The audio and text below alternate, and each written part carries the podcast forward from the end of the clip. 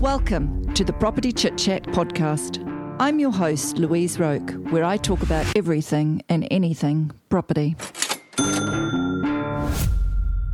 Right, today, one of my favourite accountants, of course, is Tony Thorne from Thorne Accounting, expert property accountant. Hi, Tony, thanks for joining me. Not a problem.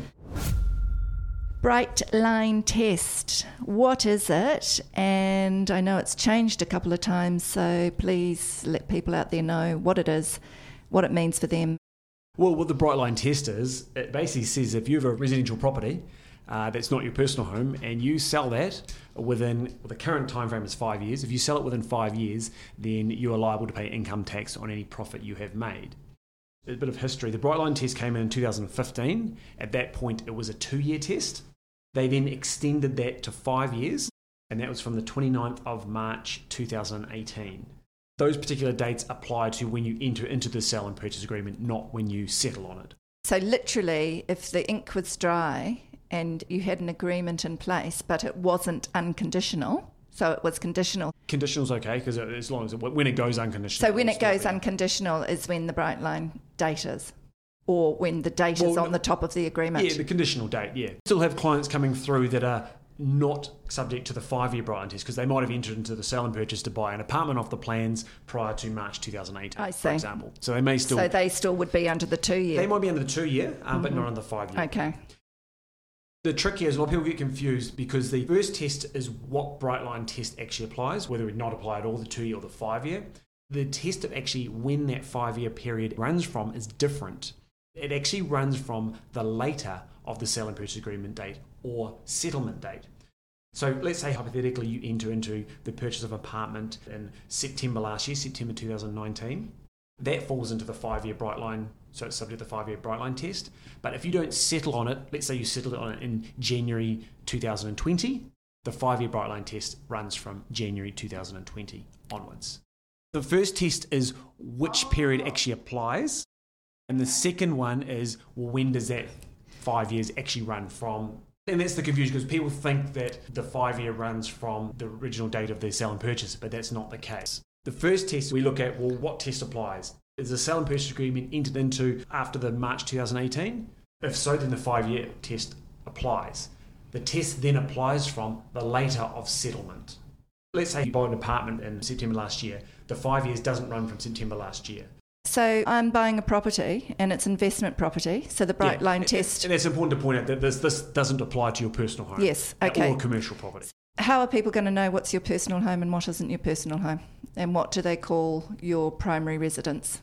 It's just like anything in the tax system here. You file it yourself, you take your own tax declarations. So, in terms of what is your personal home, you take the declaration that you've lived in that property for the majority of the time it was owned. So, that means typically more than 50%, uh, and that'll be your family Primary. home. You can only have one primary residence. Yes, I was just going to say. Therefore, if you've got your own personal home and a bach, um, the bach will be subject to the bright line. Yes, test. and for all you people out there, because I know there are a lot of you that have the luxury of moving between two homes and you're 50% in either home, too bad, so sad, because you basically have to choose one. You would have to choose one, yes. Yes. Going back to the bach, there was an example that went through the courts last year. The clients transferred their bach into their trust. Six months or a year later, they had an unsolicited offer on that property, certainly more than, than what they transferred into the trust at, and they decided to accept that offer and sold the property. And of course, it was subject to the bright line test because it was not their primary residence and it was sold within the time frame. I think we're talking multi-million dollar profit here.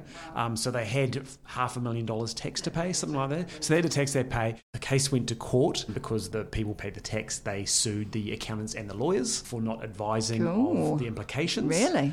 But um, the clients ended up losing that case, and the lawyers and accountants got off scot free, which I think I think the lawyers had it in the email. They'd, they'd specifically they? brought Okay, the well, if they had an email, It- when, when it was yeah. transferred to the trust, they'd brought up and said, look, if you saw it within so many years. Um, the accountants, however, were I think very lucky when the property was being sold. Subsequently, the clients emailed the accountants, and I, I think I believe they had put in their email, "Are there any issues?" The courts ruled that it wasn't a specific No, it's not. It's tax not. advice. Of course it isn't. Well, I don't know. I think No, what I mean is, is there any issues? That could mean anything.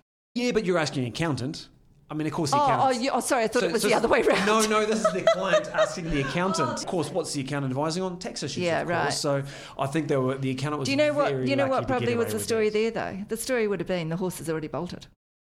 They probably would have already had an unconditional Oh, offer, I- I blah blah blah, before they handed it over to the accountant and Oh, I, don't- I don't- well, I, don't- I don't know. I think I think there was a it was a just a conditional offer at that point. Oh, so really? um, the accountants were very lucky. Um, Yeah, they were. to, to get away with that. uh, no, you that sort of definitely will want to point out these, like you So- said, it's huge implications. A- Absolutely. So, this money that people are potentially gaining from the sale of their property within this five years, that goes on to their income, so to speak. Yes, that's right. And so, therefore, whatever level their taxable income is, with that on top, so it could move their Yeah. tax bracket, couldn't it? That's right. Yeah. So you, you buy a property for half half a million dollars. No, um, can you tell me where that is?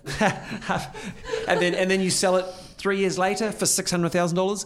That's a hundred thousand dollar gain that goes into your personal tax return. Potentially, if you're in the top tax bracket, then you can pay thirty three percent on that hundred thousand dollars. So you're potentially looking at thirty three thousand dollars Yes, tax. so don't spend it. yeah, that's right. Well, at least you get to offset that. You get to reduce the profit by things like the agents' fees you might pay and, and other things. Okay, on there. so now in another episode, you were telling me about ring fencing, and you were saying that if you've got these losses, it can be carried Good forward. question. If you a loss that's been ring fenced previously, you can absolutely offset that against uh, any bright line gain. So, if you want to know what Tony's talking about there, you'll have to have a look at the episode um, that talks about ring fencing. But in this case, that would actually work out, wouldn't it? As long as you've got enough losses, yeah, Yes. depending on what the amount of losses are. If you did have Um, the losses and then you made a gain and you had to pay this bright line, then potentially that could actually go towards that. Yeah, oh, absolutely, yeah, yeah. So it could reduce the, some of the pain there. The thing to know is about the bright line test. If you buy a property and you sell it within five years, you made a profit and you pay tax on that. You didn't have to historically, but you do going forward. You know, you've made a profit and you pay tax. So, So keep it I guess six you've got to suck it up. Yeah, well, that's right. Yeah, um, Keep I mean, it for five years and one day and you're it- okay. It's certainly a harder pill to swallow if you're doing restructuring. A common example might be you've got your own personal home, you go and buy a new personal home, and you're going to rent out your old one. Typically, what we do accounting here is we will transfer the old personal home into a company so we can increase the debt on the old personal home that's being rented out, and we therefore reduce the debt on the new personal home. So, from a tax point of view, it makes it makes a lot of sense there. Because that would happen quite a bit, I'd It imagine. absolutely does, but you've got to be very, very careful. And obviously, we as the council, we've got to be very careful advising clients now that if you do that, that home that's been turned to the company is now subject to the five-year bright line Right, test. so it's like starting, you've actually starting afresh. bought the home again, so Exactly to speak. right. So if you now sell that property within five years and it's made a gain, then you pay tax on that gain. like okay, so that is a big thing to consider, isn't And, it? and it can be this case of um, you don't know what you're going to do. you, you don't know, and that's why we've got to be to, to clients. We've got to say, be very careful. You know, and that's why I say investments are long term. That's thing. right. You, you want to be holding this for a minimum of five years. I mean, ideally longer, but we've got to be very careful uh, with. Yeah, with that's this. true, And clients got to be very careful about having that long term view as Because well. you would see upsizing and downsizing, and therefore sometimes people would be keeping Well, and separations, I mean, it might come across. In a separation, if you transfer the property under an agreement under the Relationship Properties Act, then the party buying out the other party is deemed to have acquired at the same date. So that's not a problem.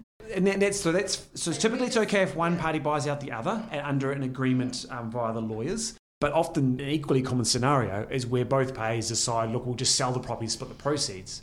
That's a problem. Now it's a genuine sale to an external third party, um, therefore it's a genuine sale.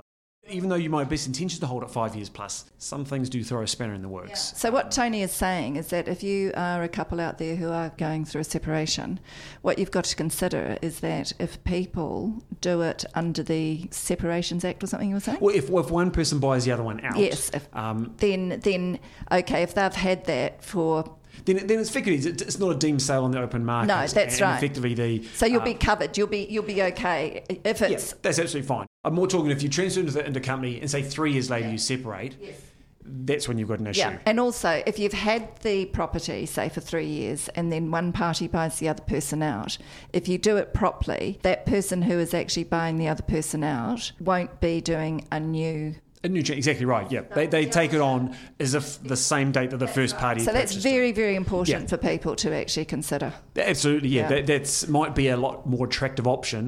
I think it's also good to note they've inherited properties. Oh yes, that's what I was going to ask you about. They're not subject to the bright line test. Um, you- They're not. Again, you're deemed to have purchased the property at the same time the first party that's passed away had purchased it. So I guess if they'd only purchased it two years ago, then then yeah, potentially can be covered. So if they purchased it two years ago and now they died, You're deemed to have purchased it when they purchased it two years ago. oh, that's really interesting, isn't it? Okay. Yeah. Oh, that's a good one to know as well. Okay, well, thank you very much. That's the Bright Line test with Tony Thorne from Thorne Accounting, expert property accountants. Thanks very much, Tony. No problem. I hope you enjoyed this episode of Property Chit Chat. Subscribe to hear all our episodes. If you want further information, visit goodtonic.co.nz and hit the Property Chit Chat tab. Till next time, over and out.